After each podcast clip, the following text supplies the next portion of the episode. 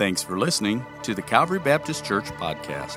For more information, check us out at cbctaylorville.com. Join us now as Pastor Steve delivers this week's message. As you find your seats this morning, I want to just welcome you once again to Calvary. Glad that you have joined us. I'm very excited about where we are in our in our uh, teaching series. We are in the second week of a series called The Vow. And we're talking in this series, obviously, it, it centers around the idea of marriage.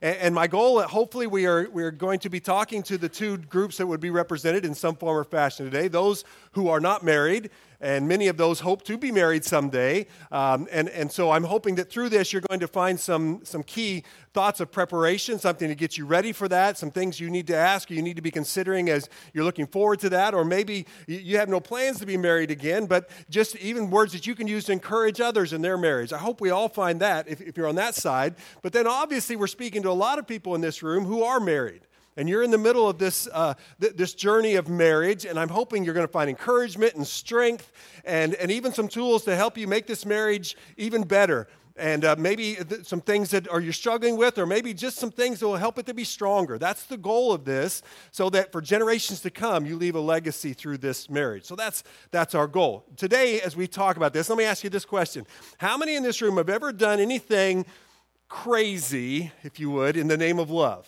Be honest. You've done something a little, a little, come on, some of you romantic people or some of you, all right, okay. All right, let, us just be honest. I'm, I, um, I'm a kind of reserved guy, but, but boy, I'm, I'm a real romantic. Where's my wife? I'm looking for an amen and I'm not hearing one, okay?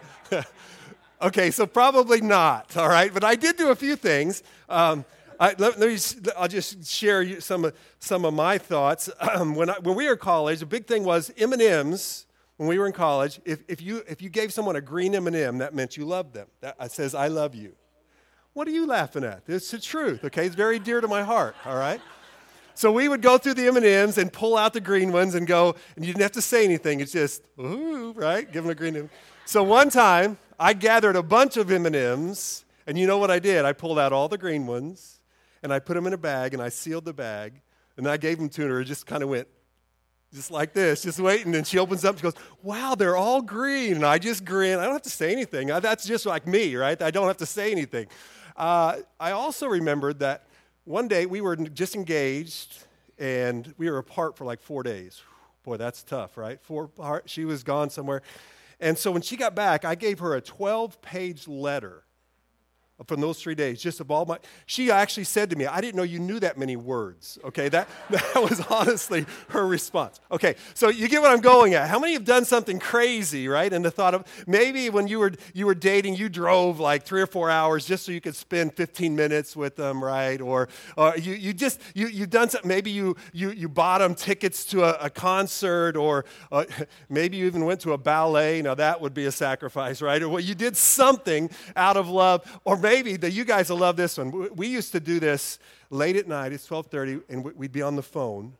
Now, this is what you call a landline. It actually has a wire attached to it. I know you don't okay, but, but we'd be on the phone, and then it's 12:30, and, and we're not talking, we're just breathing.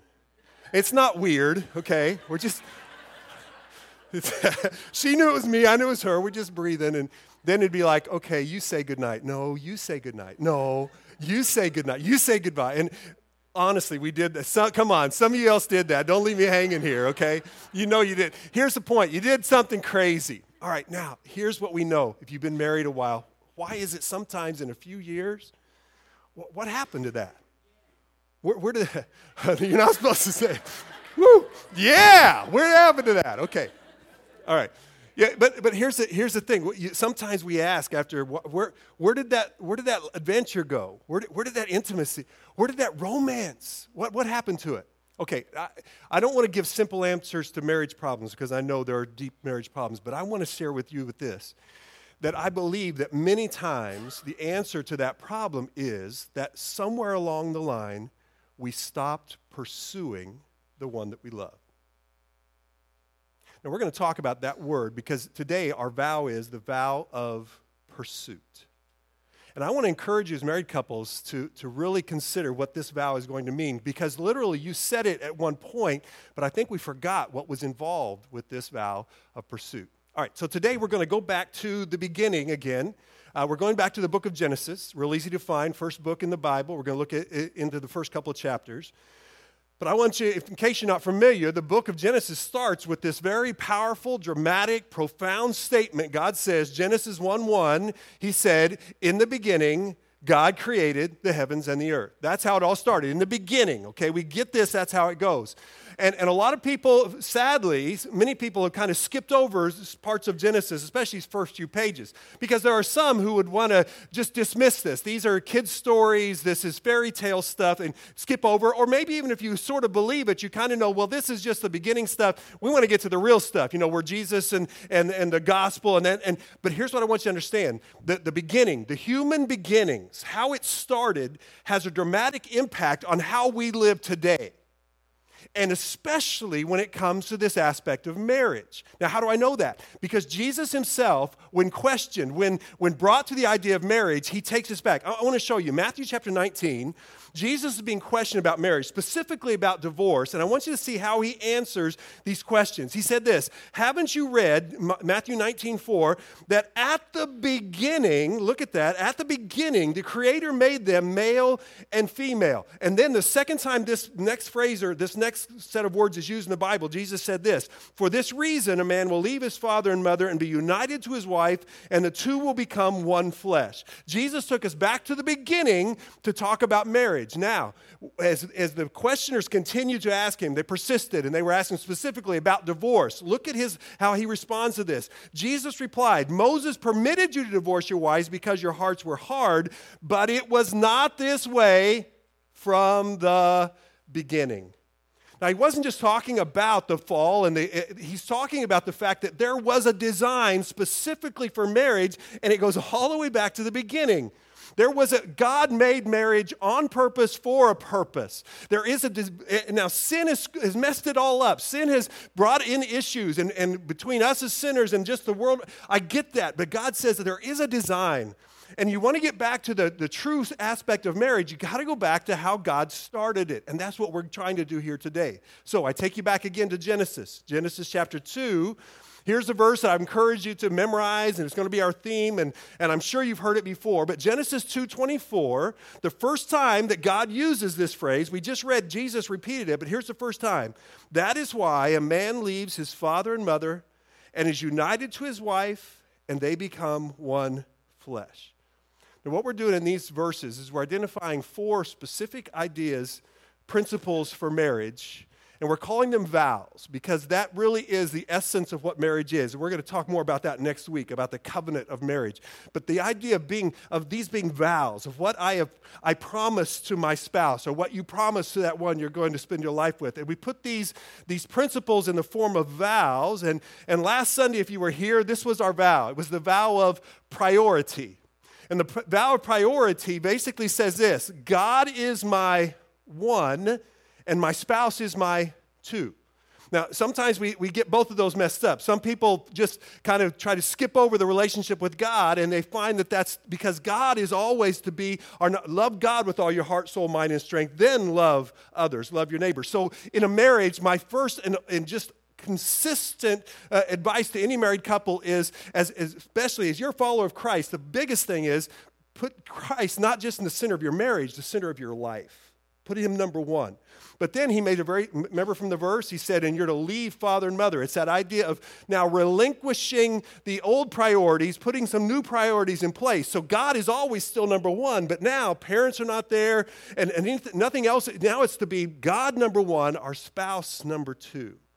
And throughout the rest of our lives, we're going to have to focus on that because there's going to be a lot of things vying for that second position be a lot of things vying for number one, a lot of things vying for number two. It could be, it could be family. It could be extended family, it could be kids, it could be work, it could be career. The idea is this there is a priority God, number one, my spouse, number two, and this is the promise. And I hope some of you said this to your spouse at some point this week God will be my first priority, and my spouse, you, I hope you said this one at least once this week. You will be my second. God is going to be number one, and you are my number two. I hope that you were able to, to verbalize that in some way to your spouse. Okay, so that's the vow of priority. Now we keep moving through that verse. And I take you back to the verse again, Genesis 2:24.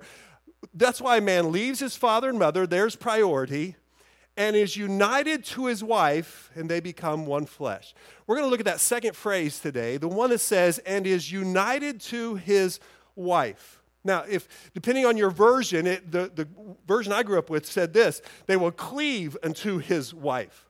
Now, the word cleave in English kind of has a funny connotation, in my opinion at least, right? Because when I think of a cleave, I think of a cleaver, right? Ah, cha, cha, cha, right? I think of something that cuts and divides. And that is a definition. Obviously, that's not what he's saying here because the very opposite of true. This, this word cleave or the word unite, in the, in the Hebrew, it's the word debak. All right, the word debak, by, by this idea of cleave, unite, means, and let me give you some definition it means to cling, to stick, to glue, if you would, yourself to, to be joined together, to stay close, to stick with. Now, I want you to hear some of these last ones to keep close, to follow closely, to catch by pursuit. There's something about this word unite, and I often see it as the idea this is your commitment of marriage. We will, you know, from death till death do us part. So we're uniting, we're making this commitment, we're gluing ourselves together. Exactly.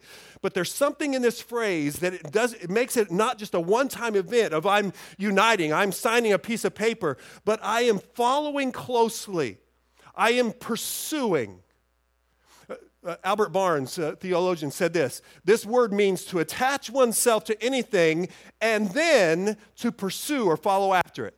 Attach yourself and then continue the pursuit, continue the following after. What a powerful phrase. Let me share with you some scriptures that tell us how this word is used in the Old Testament. If you were to go to Job chapter 41 and verse 17, here's this word again. It says this They are joined fast. Same word, cleave or united. They are joined fast to one another. They, now look how it's described. They cling together and cannot be parted. So it is the commitment of marriage. That's what it means to cleave, to be united.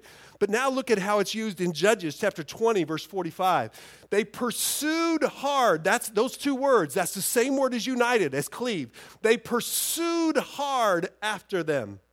And then one last, it's from the verses we looked at today, Psalm 63. If you remember how uh, Michaela read this for us, it started off, Oh God, you are my God.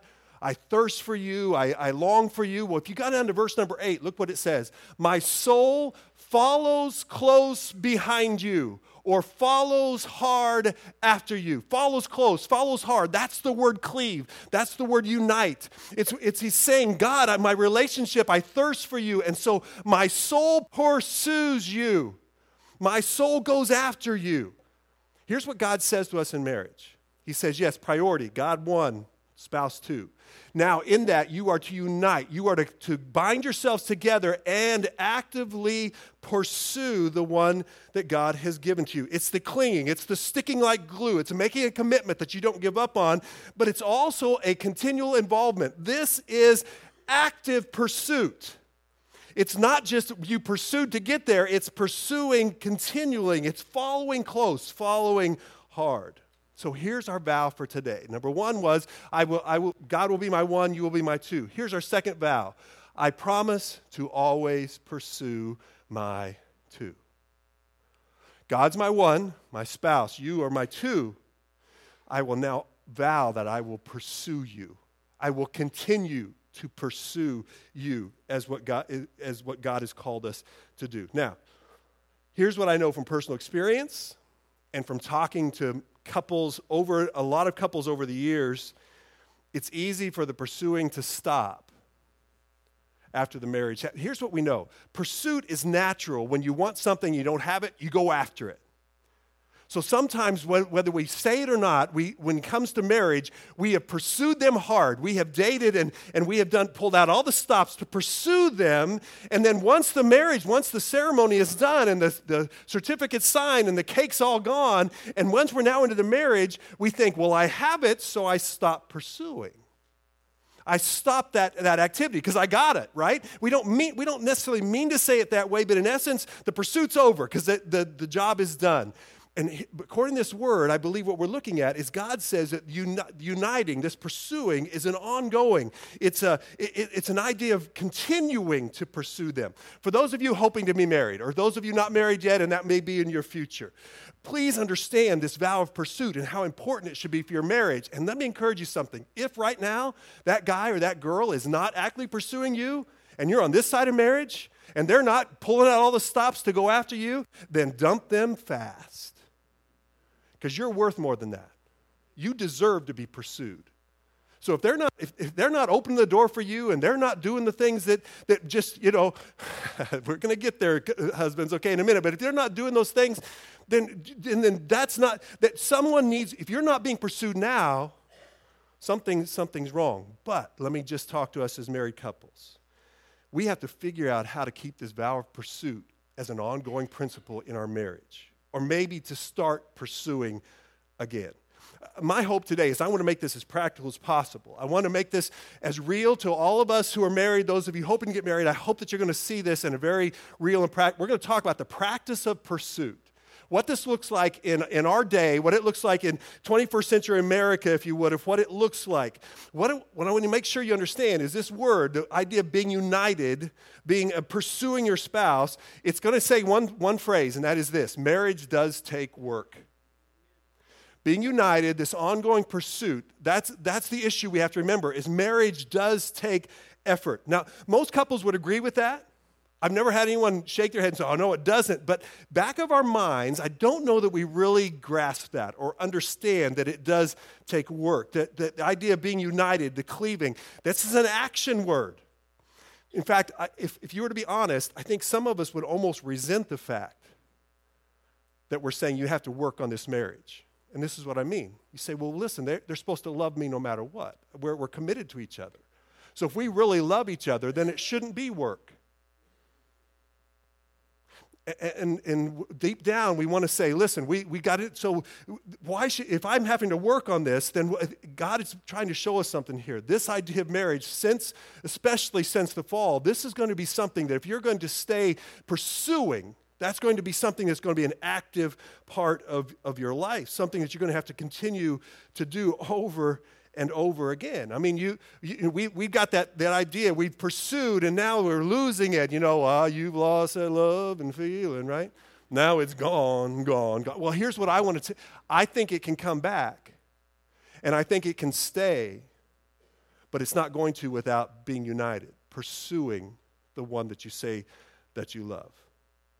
Here's what I'm talking about. I'm not talking about you're pursuing them to keep them. That's, that's, a different side. I'm saying you pursue them now because you love them and you want to maintain that love and you want to maintain what you had.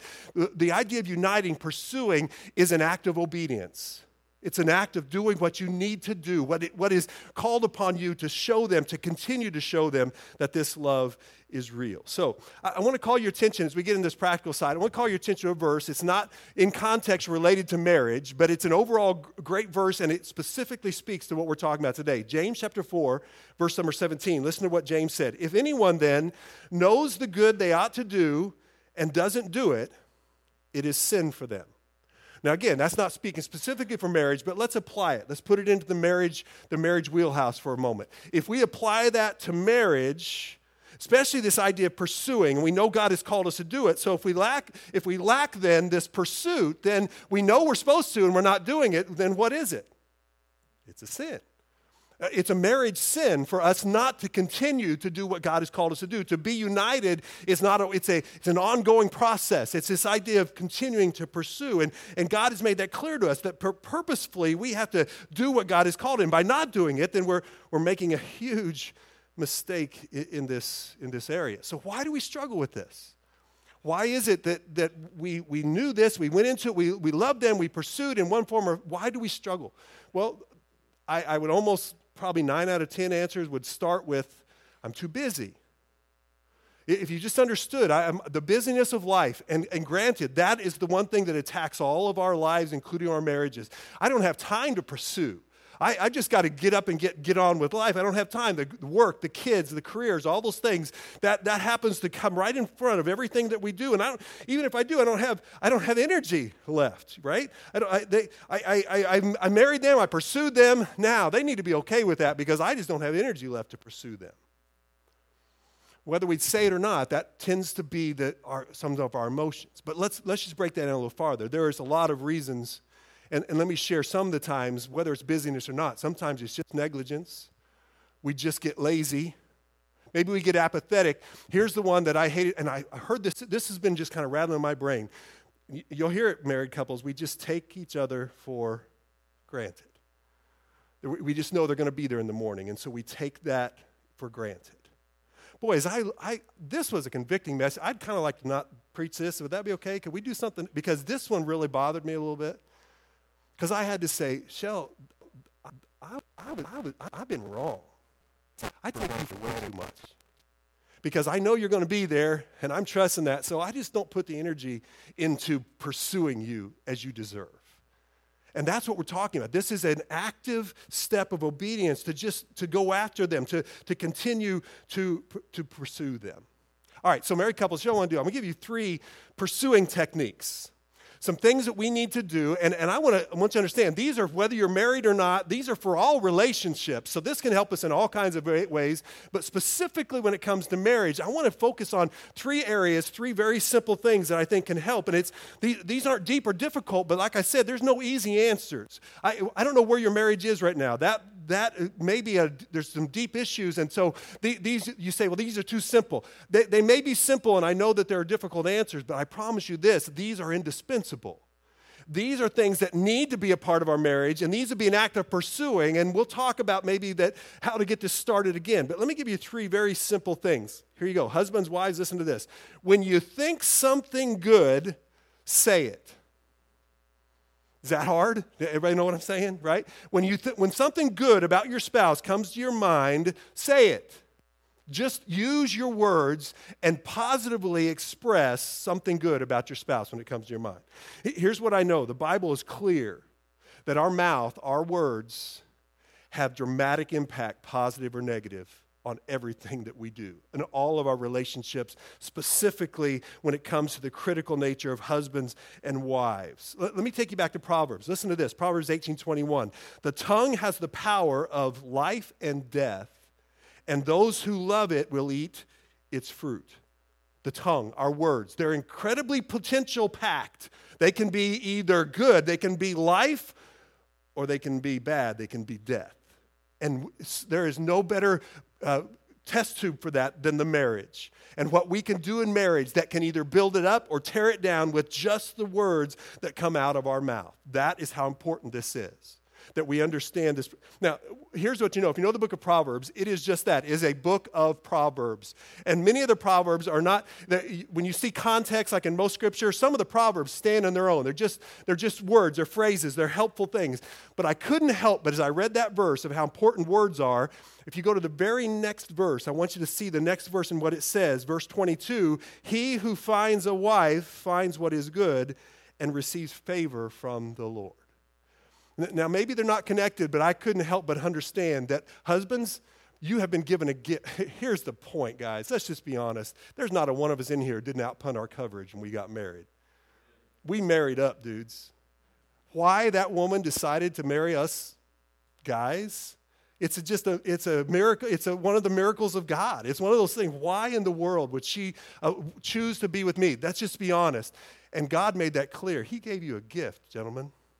He gave, this is this, this woman that you, you have committed your life to, that you pursued and you went after, and you think I was a stud and I got her, huh? You got a gift from God. And you wouldn't have that gift without God. That's I want you, guys just get this in our minds. Understand how important it is. She's a gift, she's a favor. So when I thought of that, and I thought of some of the ways that my tongue has hurt my wife in 32 years, shuddered. And I said, God, I am sorry. Because that's a gift. And there have been times that this mouth has ripped that gift apart. I don't know if that hit, hits anybody else, but boy, that hits hard. This mouth can be something good, but man, it can be so quickly something evil. Look what Proverbs says in chapter 25, verse 11. The right word at the right time is like precious gold set in silver. Yes, use your words. Yeah, be, be good with your words, but use them carefully because you use the right word at the right time and it has this amazing impact. And I want to share one other verse about, about words that I, I would recommend every married couple or every couple thinking about getting married. This, be, this should be a verse you memorize and you make it a part of every day at your home. Ephesians chapter number 4, verse 29. Do not let any unwholesome talk come out of your mouths, but only what is helpful for building others up according to their needs, that it may benefit those who listen. Married couples, if we would just apply this verse, I guarantee it would solve a majority of our issues. If we would just, before we say it, look what he says no unwholesome talk. Only that which is helpful. Only something that build, builds, builds, builds them, them up according to their need, only what is beneficial. If we would just use those things, and if, if anything else is starting to slip out, that we would bite our tongue before we would say it only what's good, no unwholesome talk. Your tongue has that much power. And many couples that come in my office and many couples I've talked to, that's where it starts and that's what continues to perpetuate it. Is they say this and they say this and they downgrade and they and they eat and they attack and they come after and their words are just spewing. And I sit back and I'm hurt and they're not even talking to me. Spouses, we just forget that this thing right here makes a lot, can make a difference either way in our marriage. No unwholesome talk, only that which builds up. But we're talking about being proactive here.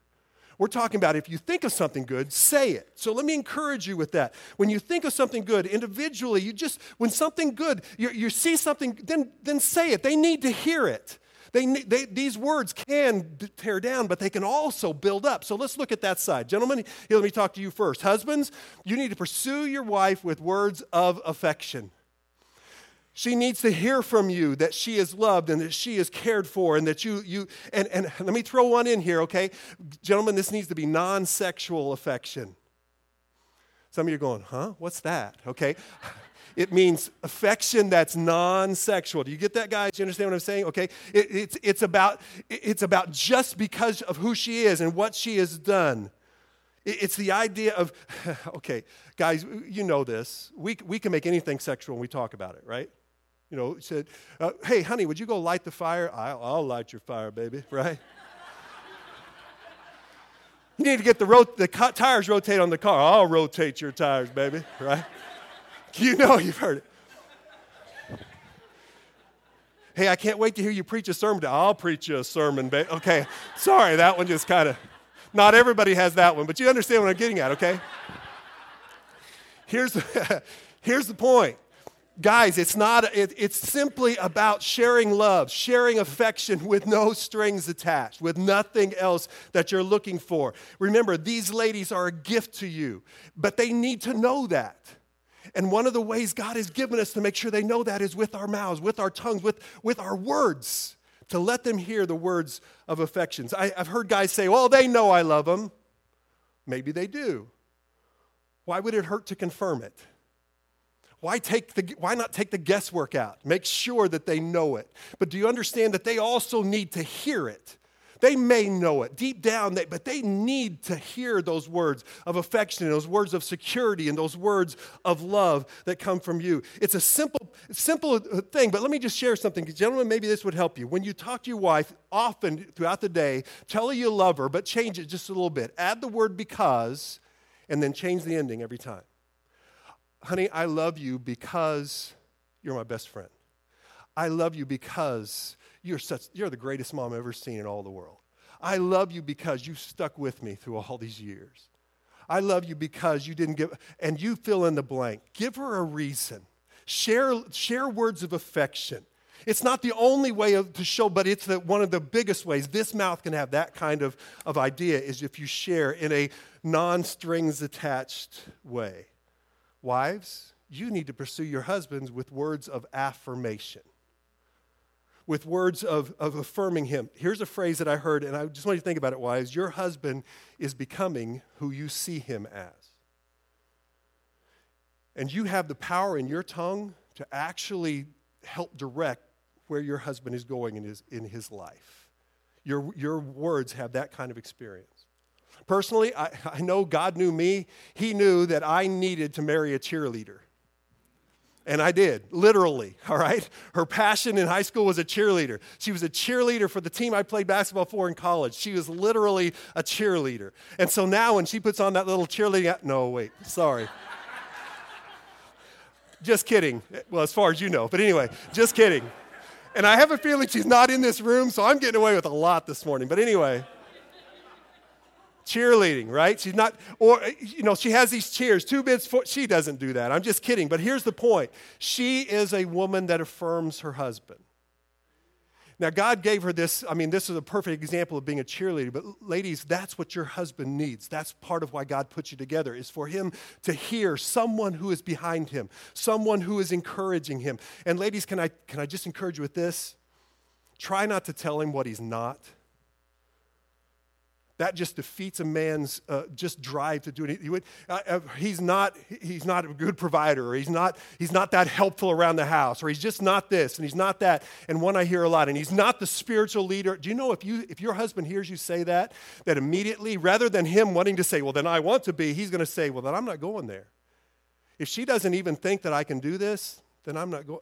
And you want, you want a spiritual leader? Don't tell him how bad he's doing in all these areas.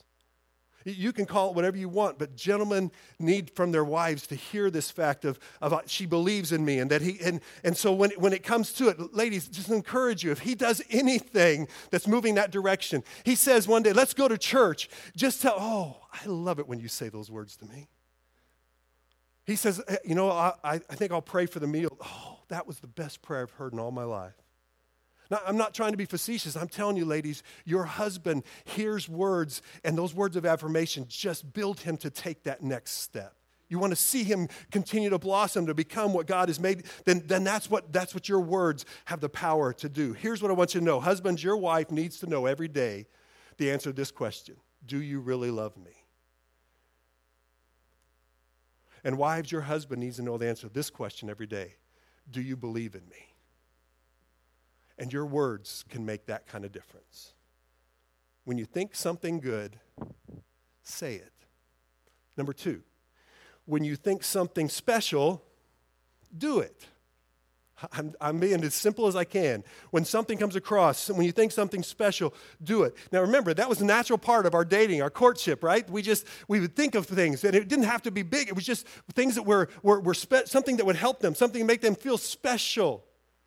My first date with, with Shelly, I went out, I bought a whole new, I, I, we're college kids, I have no money. I bought a new sweater because I was going to impress her. Took her, I saved up money, I took her to this, this nice restaurant, right? I, I we're, we're, taking out all the stops just to, to be special. I, I gave her M&Ms for crying out loud. You know what I'm saying? You just do those things which are special. You're opening the car doors. You're, you're doing the things that are special. I actually told my daughter once, and, and for some of you this may sound funny, but I told my daughters, I said, listen, if you're dating a guy and he won't open your car door, then that's probably should be the last time you go out with. That's just my personal opinion.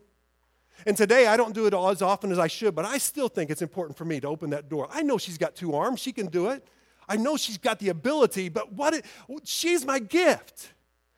But listen, we do that pretty naturally when we're dating, when we're going, but what happens along the way? We, we spare no expense until we, we get married. So, gentlemen, let's think about this. You come home a little early some night and you just say, hey, let's, let's I, I bought some takeout. We're just going to go and just have a picnic. Just do something special. Maybe it is like you talked before the wife, you buy a tickets to a big game and you surprise him. Here's something that my, my wife has done over the years. My wife actually started watching football with me early in our marriage. She didn't like football. She had no idea what was going on. And to tell you the truth, the first few games were a little, why are they doing that? What are they doing? What are you doing? And, and I would say, just watch the game. Well, you know what happens over a few years? She actually likes football now. She'll actually almost yell louder than me because there's so, she just said, I want to be where he is. She made it a priority to be in to, to be in part of my life as well. Maybe it's something as simple as that. Maybe it's sending flowers. And if you can't afford them, go pick them. I mean, do something to, do, to show, to, to do. You think something special, do it. Husbands, maybe it means you come home from a hard day at work and you give the kids a bath that day. Oh my goodness, now we're meddling, right? You wash the dishes. You do some things that just you just say because of your because and not again no strings attached. This is just because I love you and I want you to know that. You you you you maybe ladies you watch a shoot 'em up movie. Or maybe guys you watch a Hallmark Christmas movie. I'm just saying sacrifice whatever it takes to show them I love them. If there's something special, do it. And let me get last one. When you want something different, be it. A lot of times when I hear, and, and I've said it myself, my spouse stopped pursuing me. The problem is they're not doing anything anymore. And you're exactly right. And so now our issue is let's fix them. Let's get them to start doing what they need to do as well. But what we forgot is in the process, maybe it was natural, maybe, but we stopped as well. If you want something different, you need to first be it. And that's, this isn't just pastor mumbo jumbo about if, if you change, that, I, I understand it, this isn't a foolproof plan, but here's the point. You want to see something different in your marriage? If you change, things will be different in your marriage. Does that make sense? If you, if you make a difference, things will be different. So rather than griping about what your spouse isn't doing, you just start becoming what God wants you to be as a spouse, as a husband or a wife. You just make the difference by being what God has called you to do. And may, may I encourage you also to applaud and to enjoy and to acknowledge even the small things. You say, yeah, well, they're just doing that because if they make a step, acknowledge that, enjoy that. Be, be happy for that. It, yeah, but there's so much more that they, but there's so much. Take the little steps, appreciate, take the steps and give God the glory. Give them thanks for what they've done. The, the point is this if you, want to, if you want to see something different, you're going to have to be different. That can make, that can make the difference if we're willing to change. I, I found this verse, and, and I know you've heard it before 1 Peter chapter 3 Listen to the power that Peter puts into this about the wives. And these are about wives that are dealing with husbands who are not even believers. They don't even believe the word, Peter says, but notice what they said. They may be won, about their husbands, they may be won over without words by the behavior of their wives when they see the purity and the reverence of their lives. When they see the difference in their wife and how she's truly living, that will actually grab their attention. Now, again, is this a foolproof at all? No, but it, it, the home is different now because the one spouse is doing and living the right way, and that makes it makes all of the difference. I, I, know last week we shared, and I want to do that again. I want you to hear a wife's perspective. I've obviously been talking about our marriage. Let me let you hear it from Shelly's perspective just for a moment. Watch the video, please. How do I pursue my husband? It's kind of a funny question. Like, because when I hear it, I think pursue like chasing him down, which is really funny because I don't run. Um, but if I did, I do run faster than Pastor, but he can last longer. So good thing that's not what that means. Uh, but when I think of pursuing, I think of like when we were dating. Um, I tried to do the things that he enjoyed and get involved and listen and be up on the things that he knew about. And um, so then we get married. So we've been married like 10 or 11 years. And we went to a Valentine's banquet. We got invited to be part of the newlywed game. So you answer all these questions. So it came down to the very last question, and we were winning. And I might be a little competitive it said, um, What is your husband's favorite cereal? And I'm like, We've got this, we've got this, because he doesn't eat cereal. We'd been married, uh, we had been married 11 years. He'd never eaten cereal for breakfast. So I was like, He doesn't like cereal. That's my answer. We've won this. So Steve comes out and they're like, What's your favorite cereal? And without even blinking, he goes, Captain Crunch. And I was like, What? That is not your favorite. I was like, you've never ate Captain Crunch. And he looked at me and he said, You never bought it for me. And I said, We've learned a lesson here tonight. You have not because you asked not. But you know what? It made me realize um, I didn't really know. 11 years we've been married, and had I really kept in touch with what he liked and what he didn't like, I just assumed I knew. Um, and that really opened my eyes to realize, you know, just because we're married, he's changing, I'm changing, and we've got to take time to follow hard and find out what do they really like what's on their mind what's on their heart.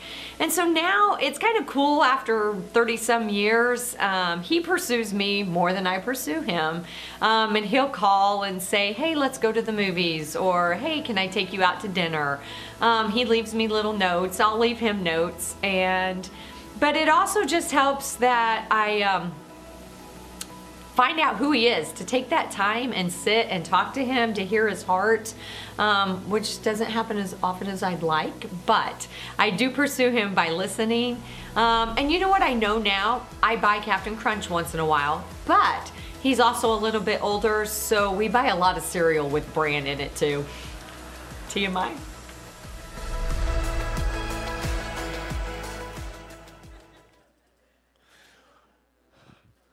I hope this morning that you will take the challenge, married couples, to, to continuously or maybe restart the pursuit of your spouse. And just understand, it's not about keeping them or winning them again. It's just simply about loving them the way that you love them and, and the way that you know that. And they need to hear that. They need to see that. To say when it needs to be said, to do when it needs to be done, and to be what needs to be. But I want to close this morning because I, I know we've, uh, we've laughed a lot today, and I, I'm glad that we've enjoyed this conversation. But I know even some couples that we're laughing, that, that laughter comes from a deep part of pain. I know marriage can be hurting, and some of you are saying, listen, I'm not sure that, you know, that I love them anymore. I, am not sure I even made the right decision. We did get married. I mean, you, you're going through a lot of things through your head. What, and, and there was something at one time, but it's not there anymore. And maybe it'd be easier just to, to, to get rid of that and get on with life. And can I tell you, the, the point is, unless we learn to work through it, we're always going to have, it's going to repeat itself. Marriage is something that pursuit is this ongoing principle. But, but I understand that. I want to be sensitive to that. Uh, but I want to this morning, this, these principles are for any marriage, and maybe it can help us wherever you are, take some of these steps, but especially for those that maybe marriage is hurting a little bit and, and, or maybe a lot. And today you want to know can, I, can we ever get this back? Is it ever possible to, to come back to this? And here's what I want you to understand it is not about feelings. And we'll say that throughout this, series. It's not about feeling more in love. There's pursuit is an action. It had nothing to do with the, the emotions of feeling. It was you pursue, you, you unite. You, it, this is about things that we can do, some actions that we can take. And I want to do this by going to another passage of scripture, and we want to end with this. It's found in the last book of the Bible, so we go from beginning to end. Revelation chapter number two. And again, the context of this is not specifically marriage but we're talking about a relationship that Jesus describes with a group of believers that he has and how that this relationship has been has been hurt. And now he is talking about how we can restore this. And so i want to encourage you the road to restoration if you want to see some change happen then married couples listen up. These are some things that we can apply but especially if you're at that point. I wanted you to hear what he said. Revelation 2 jesus said this to this church but i have this against you that you have left, or you could say forsaken, you have abandoned your first love. Boy, that's, that's kind of what we're saying. When I don't, I don't think I love them anymore. I don't think, we, we, we either have felt like it's just gone away or we have purposely, whatever, the love is not there. So that's the example. He goes on to say, therefore, now comes the solution. Listen to what he says. Remember from where you have fallen and repent and do the deeds you did at the first. Again, he's, it's about a church and about enth- that once they were enthusiastic in their walk with him, and now something has happened, and that, that love, that excitement, that, that passion is not there anymore. Something has changed, and he's giving them a path back. And he's talking about, again, not, not feelings, he's talking about stirring up some action. The word agape, the word love that's used here, the, the understanding that you left your first, that's a commitment that you make, something that you have done. This is a, an action word, and so he gives some action steps. And so here, married couples, three things if you're struggling, here's this, this is what Jesus said. Remember, number one, from where you have fallen. Go back and think about. Remember what, what that where you started. Remember how you used to, to treat the actions you went after, the things that you did, the, the way that you were crazy for love, the caring gestures. Think about how you pursued in your marriage. You were good at this at one point. You were, you did this right. Both of you did. So th- remember that. Re- go back and remember this has been, th- this has worked at, at one time in our life. Secondly, he says, repent. Repent, by definition, means to change your mind, to turn. It's an about face. It means understanding that where I am or what I have been doing is wrong. It's understanding that, that you say, well, it's, it's really, if you were to look at our marriage, there, the, here's what you got to understand. We've already talked about a little bit, but in every marriage, you have responsibility for at least part of the issue even if it's 95 theirs and five yours, or 98 and two, they're still part of your responsibility. So part of it is to recognize where you personally have fallen short of the pursuit and repent, turn around, change. Repent. There's three words I want to give you for repent. It means to acknowledge, to realize that this is wrong and I've done, admit it, confess it, apologize for it, ask for forgiveness, and then adjust. Make a personal change. Take this and say, I'm going to be different. I'm going to try my best. And here's a rule of thumb you go first. You're waiting for them to make you go first. You take the first step. Remember, repent, and then I'll use the word repeat because this is what he says do the deeds you did at first. Again, he didn't say, conjure up feelings and hopefully you're going to feel more in love. He said, just do what you did at first. Remember what you did, how you pursued her, how you pursued him. Well, repent of where you've changed, where you've got off track, where you've got out of business. Repent and acknowledge that, and then start doing those things again. It may, maybe it's a mature form. Maybe there's a difference, but start doing the things that would just bring the, the, the, the show that the love was there and start showing that again. I, I don't feel the same. That's not the issue. Now do and see how that restores things in your marriage. Two phrases that I, I grabbed this week I want you to, to just to think about. To get what you've never had, you must do what you've never done. So you pursue, you go after, but get the second one. To get what you once had, you have to do what you once did. Understand that, couples, as you're getting ready for marriage, as you are in the middle of marriage, my, my prayer is will you be willing to renew your vow today? I will always pursue my two. Are you willing to do that today? Married couples, I, I hope that you understand first, God is number one, my spouse number two. Are you willing to say, and I will and if that means makes changes, if that means some adjustments, I will always pursue my two. Let's bow our heads this morning. I'd like to pray for us and for you. I'm praying that God's going to arrange or help you rearrange maybe some priorities. Maybe you're still working on putting God first and, and your spouse second. But I'm also going to pray that God helps you to, to remember what it is to pursue that one that you, you've committed your life to and to renew that pursuit again. Maybe it's just been taking them for granted. Maybe it's just been apathetic. Maybe the hurts, all of the things, wherever that starts. And I know there's more than just simple answers, but I'm going to start asking God to pursue that one again. Father, thank you for the gift of marriage. Lord, I want to just say thank you for the gift of my wife.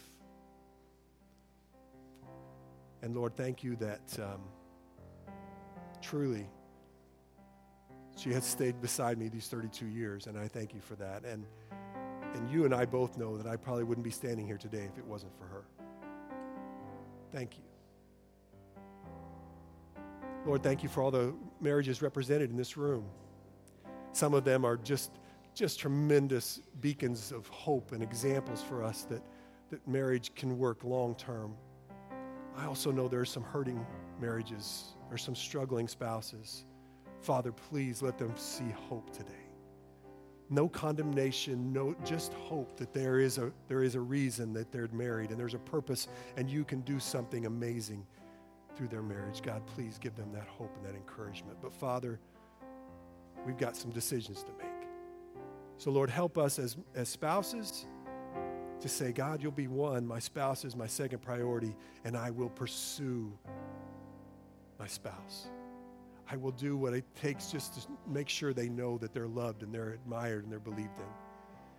So, God, I pray that that will be a vow we'll, we'll actually verbalize sometime this week with our spouse, but most of all, that we'll live it.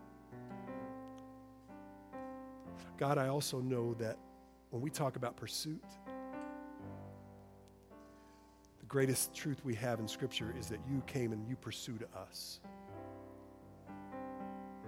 So, Lord, there may be some in this room today who you have been pursuing and you've been telling them about your love and you've been offering them your forgiveness and they've been struggling with this idea of faith. And God, I pray that today they'll realize that that's the God of the universe coming after them because you love them and that their sins need to be forgiven and that there is hope because Jesus died and rose again for them. Please, Lord, let them feel the pursuit of your Holy Spirit and say, God, I want to follow you.